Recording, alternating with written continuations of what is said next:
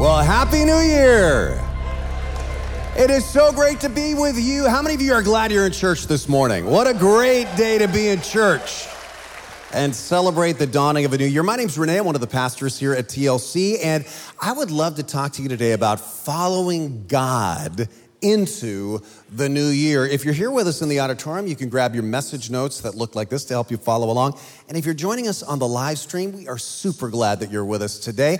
And you can get these at tlc.org slash notes. Now, before we talk about the new year, I'd love to do what kind of is traditional this time of year when you look at like TV shows and even sports teams and so on. What they often do is they'll look back at the year that has just passed. And that's actually a really good spiritual discipline just to give God glory for all the things that He's done in the last year. And I'd love to do that when it comes to Twin Lakes Church. And I'll, I'll start with this. I don't know if you guys saw this article in the Santa Cruz Sentinel, but look at this headline one of 2023's best new Christmas songs. And there's one of our worship pastors, Elizabeth, and it talks about the worship team. And you, if you were here uh, in, at any of the candlelight services, you heard this song. It's great. I downloaded it and I probably listened to it 250 times. It's fantastic. And now we head into this new year. So uh, a couple of days ago, I read that tonight, believe it or not, this seems incredible, but tonight, over 1 billion people globally are going to be watching their TV sets or watching their phones to see the ball drop in Times Square in Manhattan. And I'm just kind of curious. Here we got a lot of people here. Has raise your hand if you've ever seen this in person. You've been at Times Square in Manhattan. Really? Wow, that's amazing. Would you ever do it again? No, never. I thought so. Good, then the rest of us don't even have to try. So I was watching this and I kind of went down a rabbit hole on this because it occurred to me what, what is this all about? Why a ball dropping? How did that whole tradition even start? So it goes all the way back to 1833, but not in New York. In Greenwich, England, kind of where, you know, the time is established for the entire planet now. In Greenwich at the Royal Observatory, they started with this uh, time ball dropping in 1833. And people saw that and thought, that is so cool. And over the next several decades, 150 countries around the world decided we also need a time ball. Now, that went out of fashion. Hardly any of them exist anymore, except famously in Greenwich and in Manhattan, in Times Square. Now, over the years, it's undergone some revisions. When it was first illuminated, as you see here, it had a stunning, wait for this, 125 watt light bulbs. People came the world over to view this marvel. And I thought how times changed because currently there is a doghouse in Soquel with more lights than this for Christmas. They've changed it a lot, of course, over the years. Most recently, in 2000, the Waterford Crystal Company changed it. The current one has over 500 of these crystal triangles. And did you know this? I did not know that the ball actually has a name. It's Fred. No, just kidding. It is called the Star of Hope. Now, I was looking at that and I thought, it's interesting because as we go into the new year, I don't know how many people are actually feeling hope. In fact, think about it for yourself. Look at these two words optimism, apprehension. As we enter 2024, which one of these do you actually feel more of right now? For a lot of people, this new year seems troubling and, and, and puzzling and, and dark. And so, the challenge for us as believers, and really the question for us, is how do I follow God with clarity and joy when the future is confusing and not clear, and alarming and not sort of innately joyful? And how are we going to find out how to do that from Scripture? Well, here's what we're going to do. This whole past month, we've been in a series through the Christmas narrative as told in the Gospel of Matthew in the Bible. And I want to kind of wrap that up this morning and look at how Joseph handled an uncertain future. Because think of all the uncertainties that surrounded his future. Not just minor inconveniences like, oh, you're going to have to lay the baby in a feeding trough, but real danger. People trying to kill his baby. Now, it was Joseph's job to protect Jesus. That's not your job. Your job is to follow Jesus. But how do you do that? So here's what I want to do. I want to look at how Joseph gets three different visits from an angel at three different times in his life when his future seems uncertain or, or dangerous, actually. And this is so relevant to us because I want to look at each of those angelic visits and his responses each time to see Joseph as a model of a person facing worries and troubles and threats, but who responds to God's direction consistently through it all. And here is why you and I really need to hear this today. As your pastor, I've just been burdened with this. As I look ahead, how can I prepare my church for this new year? I think there are some very, very predictable distractions that might keep you from following after Jesus in 2024. And the first is fear. There's a lot of scary stuff out there for real. But what makes this even worse is that fear is the best clickbait out there. People will write headlines and use fear to try to motivate you, to make you want to watch the YouTube video or read the story or click on the post. And so the scarier they can make every single article seem, the better it is for them. They get paid by making you scared. I mean, let me just give you one example. So Friday, I was on YouTube and a YouTube suggestion popped up about the waves here in Santa Cruz. So, you know, I mean, we live here in Santa Cruz. I clicked on it and I looked at the video. They took truth. Capitola Village got flooded. The Rio Esplanade was closed. Kids got splashed by a big wave on Westcliff. All true. And they made it sound like the end of the world. In fact, they even added footage that wasn't even from Santa Cruz, stock footage of waves. And they said Santa Cruz was evacuated. Capitola was evacuated. How many of you live in either Santa Cruz and Cap- or Capitola? Were you evacuated? You know, so they took what was real and just accentuated it. Guess what? It got millions of views. And not only is fear clickbait, fear's also very motivating. Studies have found that in elections, messages featuring fear are twice as likely to get you to the polling place as any other message. Let's see, is there an election coming up in 2024? Oh, yeah. So, are you ready for all of the people who are going to be pushing your fear button like an impatient person pushing an elevator button? Click, click, click, click, click, click, click, click, click, click, click. You ready for that? And then related to fear is anger. This is the second best motivating factor when it comes to elections. And that means people are going to spend millions of dollars and millions of hours designing messages specifically and scientifically and very skillfully crafted to make you angry. Because the angrier you are, the better it is for them. Are you ready for that? And then, not related to these, but also comfort. At times this year, you will not want to follow Jesus where he wants you to grow because you're comfortable, you're settled. And following Jesus is always at least a little bit uncomfortable because, at times, because he's going to stretch you. He wants you to grow.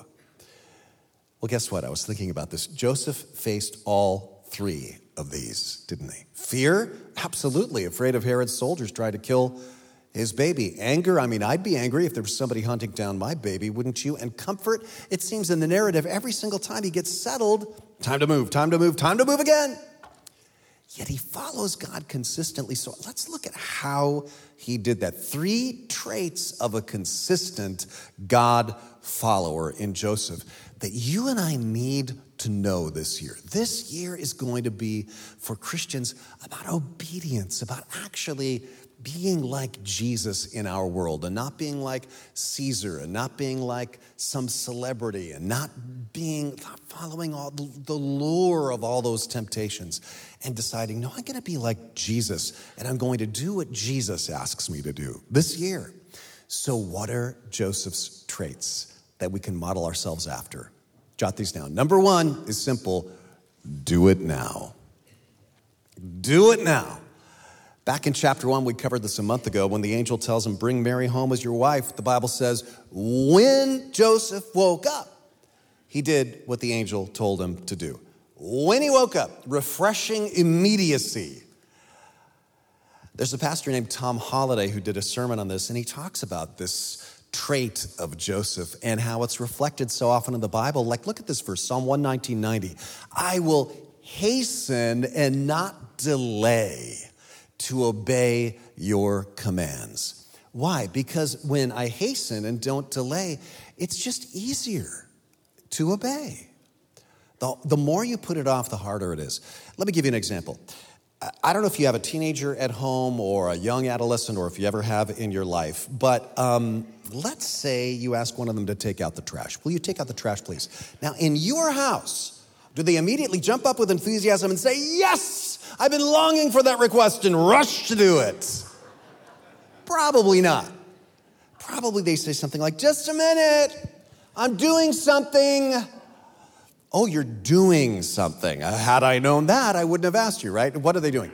Watching TV, doing homework, texting, on a phone call, uh, surfing the web, and also playing video games, all at the same time, probably. So, in just a minute, as requested, you issue the reminder remember, it's been just a minute, take out the trash. I know! Just a minute! Now, is this getting easier or more difficult?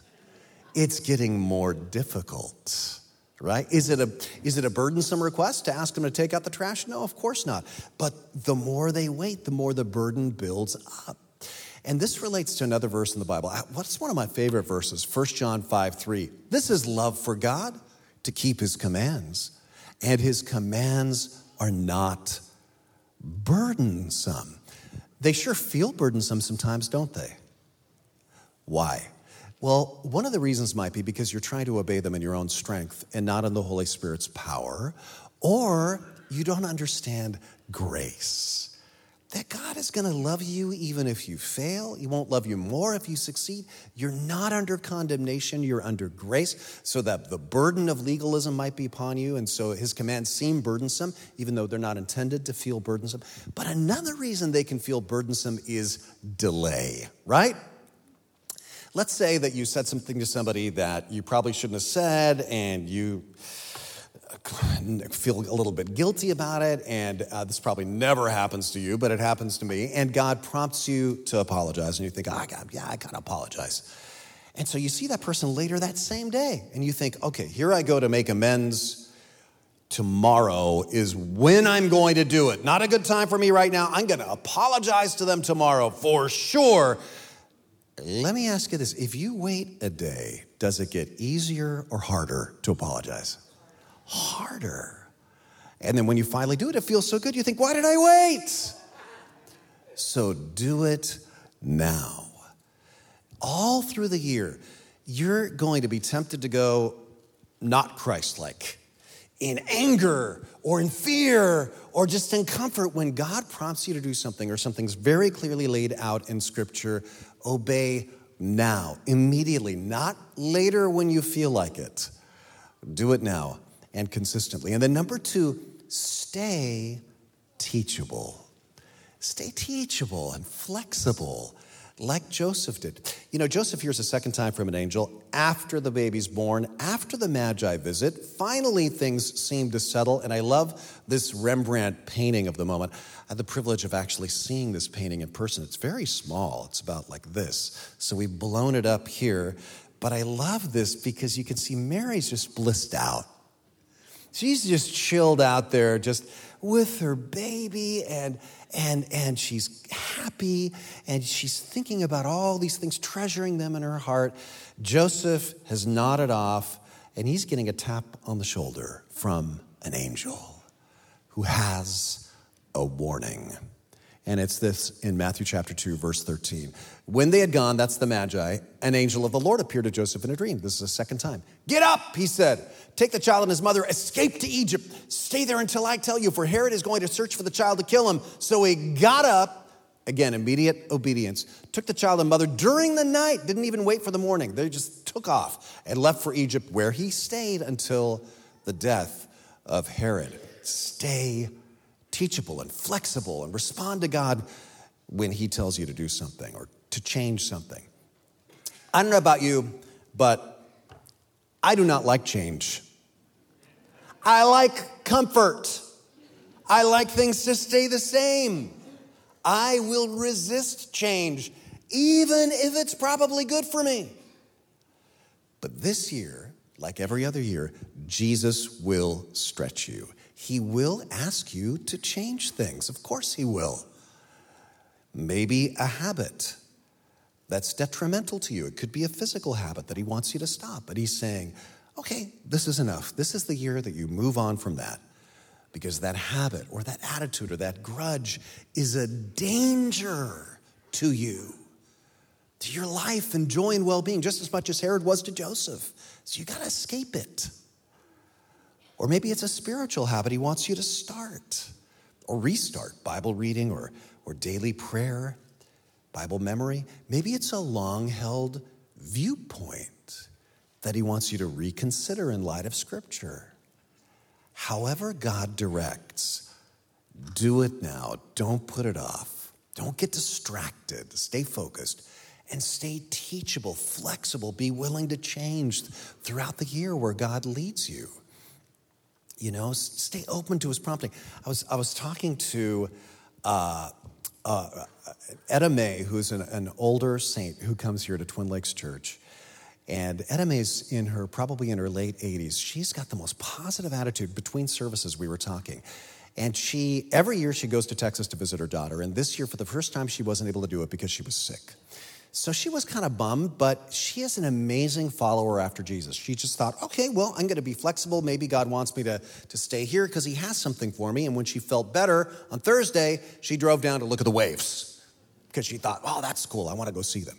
Standing next to her looking at the waves was a younger woman. They got into a conversation. It led into a spiritual conversation. She ends up sharing Christ with her, quoting John 3:16, talking about Jesus uh, t- walks her through the shepherd's psalm. She said, I-, I don't know what happened, but we just naturally got into this conversation. And she said, I realized, God, this is why you had me get sick and not go to Texas, because I had a divine appointment waiting for me here. Listen, will you stay open for those things? Will you stay teachable and flexible? Will you do it now when God directs? And then number three, will you take a risk? That's what Joseph learns to do in the third angelic appearance. This is fascinating. Uh, I don't know about you, but uh, I want you to ask yourself this question When's the last time you have taken a risk in faith and fought against, you know, the comfort zone? Now, I'm not talking about like, that's right, Pastor, I'm gonna do a risk. I hear people tell me these things sometimes. You know what, Pastor? God led me. I'm gonna go to Vegas. I'm gonna put everything I have on number seven because I heard that that's God's favorite number. That's not the right kind of risk I'm talking about here. I'm talking about Christ like risk. When's the last time you took the risk to serve a neighbor? The last time you took the risk to forgive somebody that you didn't feel deserved forgiveness? The last time you took a risk to share Christ with somebody? Think of how gutsy the risk is that Joseph's asked to take here. The Bible says, after Herod died, an angel of the Lord appeared in a dream to Joseph, third time now, and said, Get up, take the child and his mother, and go to the land of Israel, for those who were trying to take the child's life are dead. So apparently Joseph gets up and goes, but along the way he gets some news. Watch this. But when he heard that Archelaus was reigning in Judea in place of his father Herod, he was afraid to go there. Now, who's Archelaus? So Herod has a bunch of kids. Three of his sons end up inheriting the kingdom and splitting it into thirds after Herod the Great dies. Two of the sons are up north. Archelaus gets Judea, the southern part, Jerusalem, Bethlehem, that region, and he is the worst. He has all of his father's paranoia with none of his father's skill. He is insane, but also inept. In fact, he creates so much trouble that even the Romans eventually depose him because he's just brutal. So Joseph starts sniffing this out and he doesn't want to go there. along the way. And having been warned in a dream, God gives him further direction. Joseph withdrew to the district of Galilee, that's way up north, and he went and lived in a town called Nazareth, which was a very small town where he's unlikely to be spotted by anybody, any agents still looking for him and the baby and his wife. And so was fulfilled what was said to the prophets that he, Jesus, would be called a Nazarene. Now, I want you to notice this. Listen carefully. Once Joseph goes, he gets further direction. You've heard the saying, it's always easier to steer a moving car than a parked car, right? There were times in my life that I wouldn't move forward because I wanted God to give me the whole plan all at once before I did a thing and guarantee me success. Not how God works. Notice how through the angels, God shows the big picture and the next step every time. Big picture Jesus is the Son of God, God with us. Next step take Mary home as your wife. Flee to Egypt. Come back home. Don't go there, go here. Whatever it is. What God does not tell Joseph is all the in between steps. And you know, that is exactly how God works with you and me. You have the big picture. God loves you, God saves you by His grace, and you have clear guidance about next steps. You really do because all of that guidance is in Scripture because it's all related to character, the fruit of the Spirit. Be gentle, be kind, be loving, patient, forgiving. That applies to every situation and every relationship. So when life doesn't make sense, you don't have to understand everything. But do you live in and do what is clearly in Scripture? Live in the big picture. God loves you so much and is always with you and will never abandon you and has a plan for you. And it's all by grace, not your performance. And the next steps, I'm going to respond to this with patience and forgiveness and compassion. Do you do what you do understand is clearly in Scripture without just wasting time worrying about all the in between steps? This year, can you do that? Now, I don't want you to get the wrong idea here. I used to think that if only I knew God's precise will for my life and followed God's direction, that meant I would obviously blessed and nothing bad would ever happen to me as long as I continue to make those good choices. And so when I tried sincerely to follow God and bad things happened, I got mad at God. I'm trying to follow you. Why isn't my life 100% great? I want you to understand the angel's message is not, and all will now go smoothly. It's God's plan will not fail. Just because you follow Jesus into 2024 does not mean everything's going to go smoothly for you this year. In fact, there will be sorrow and there will be suffering. I got news for you. Whether you follow Jesus or not, there's going to be sorrow and suffering. But what this means is you're going the right direction instead of just going aimlessly in circles.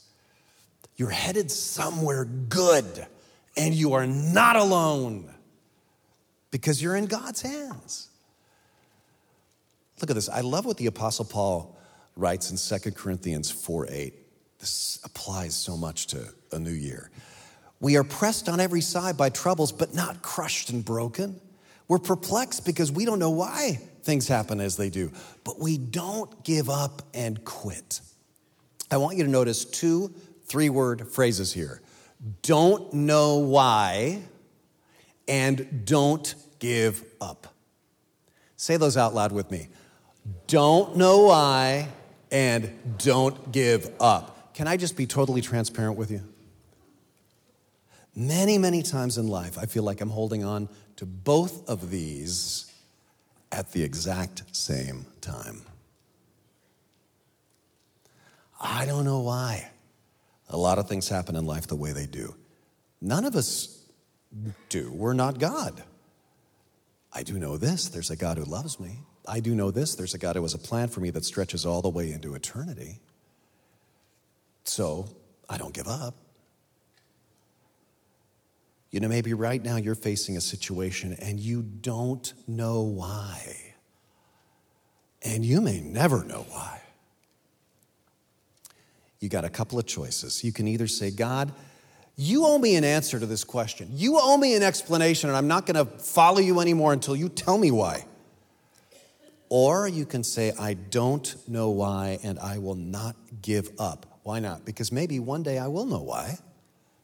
Like, like Etta May decided, oh, I think I got sick because of this divine appointment. Maybe one day I will know why. But even if I do not, I know who does, and I trust him. So, will you follow God's leading like Joseph did? You say, well, you know what? I don't have the words of an angel. If I did, if an angel appeared to me and said, do this, I'd do it, but I don't have that. You have something better because you have something you don't have to wait for, something that's totally accessible to you all the time. You have the words of Jesus. That's something Joseph didn't have when you think about it. And do you remember what Jesus said? So then, anyone who hears these words of mine and obeys them is like a wise man who built his house on rock. And when the winds come and the storms blow, like they did this last week here in Santa Cruz County, that house is gonna stand firm. These words of mine, let me just give you a sneak peek at pretty much every single sermon in 2024. In my mind, here's the theme for this church in 2024. I call it the year of living Jesusly. The year of living Jesusly.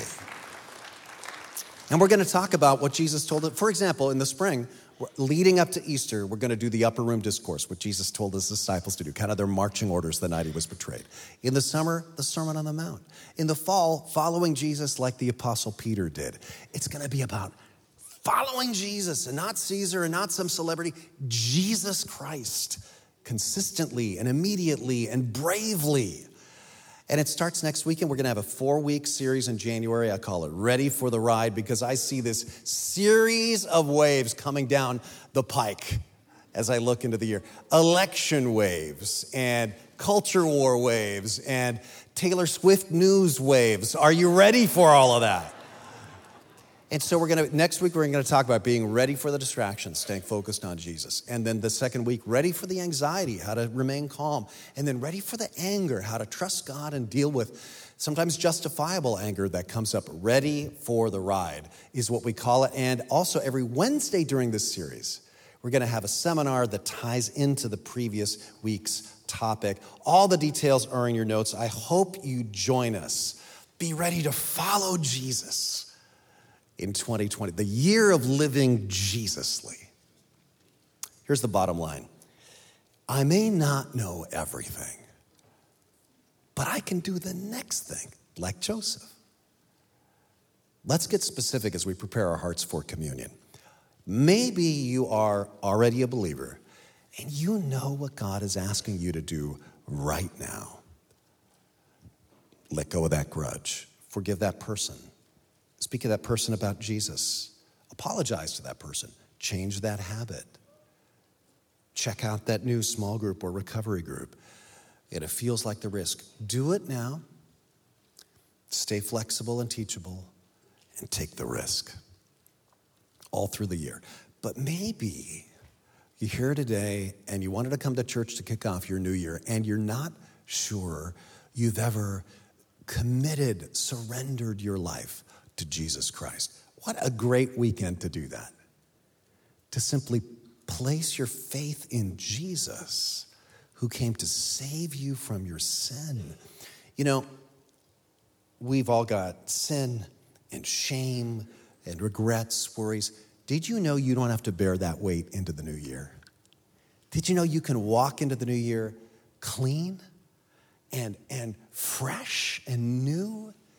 When you receive that forgiveness from Jesus on the cross and just lay those things at his feet. And I want to give you the chance to do that as we close with communion right now. The Star of Hope, that was the name of the time ball in Manhattan. But of course, the real star of hope is Jesus Christ. And so let's thank him for the hope that he gives us through his sacrifice right now. Let's pray. Heavenly Father, Thank you for always being with us. And we know you will be with us throughout 2024.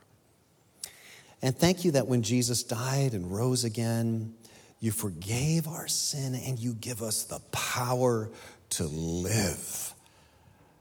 And Lord, if there's anybody who needs to surrender their life to you now as a recommitment or an initial commitment, I just pray that as we take communion, they would pray something like this Lord, I don't understand it all, but as much as I do, I want to surrender my life to you and be saved and be with you in my heart throughout the future. I want to live Jesusly by your power. In your name we pray. Amen. Well, now I invite you to prepare your communion elements. And as we sing, uh, really thank God for Jesus and how sweet it is just to trust in Him that you're clean, you're forgiven, you're free, you're with Him, He's with you. And then after we sing this familiar hymn, I'm going to lead us in partaking together.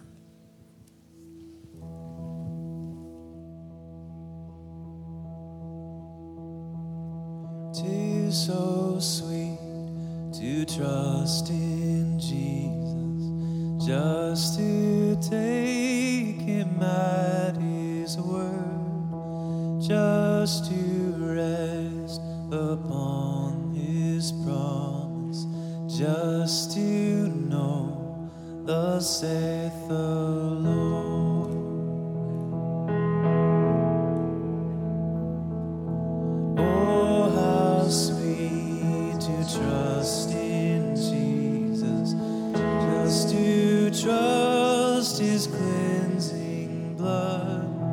Just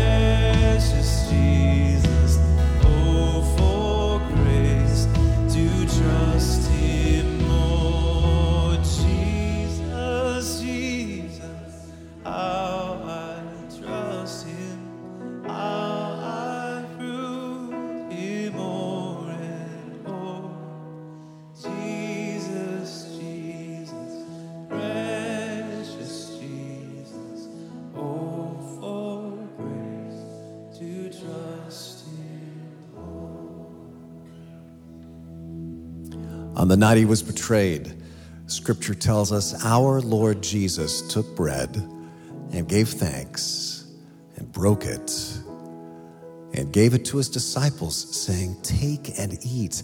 This is my body given for you. Do this in remembrance of me. The body of Christ broken for you.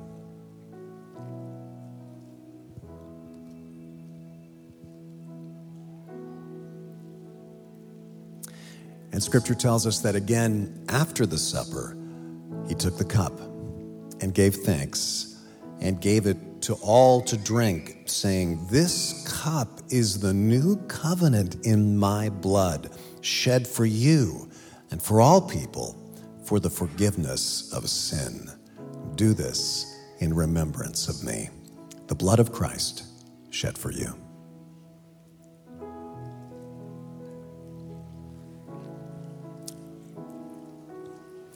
Scripture says, For as often as we eat of this bread and drink from this cup, we proclaim the Lord's death until he returns. Amen.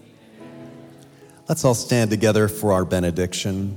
I'm so glad that you joined us today. If you'd like prayer today, our Stephen ministers are up front, and we'd love to serve you in that way and pray for you. And if you'd like to participate in today's offering, this is your last chance of the year. Don't miss it. we have offering uh, boxes in the lobby, and also, of course, you can give online at tlc.org/give. And I just want to thank you. Well, I thought a beautiful way to have a benediction today as we get ready to begin the year of living Jesusly would be for us all to pray together as Jesus taught us to pray. So let's pray, not just recite, but pray over the new year the Lord's Prayer together. Let's pray. Our Father, who art in heaven, hallowed be your name. Your kingdom come, your will be done on earth as it is in heaven. Give us today our daily bread Forgive us our debts as we forgive our debtors. Lead us not into temptation, but deliver us from evil. For yours is the kingdom and the power and the glory forever. Amen. Amen. God bless you. Thank you so much for coming. Have a blessed new year.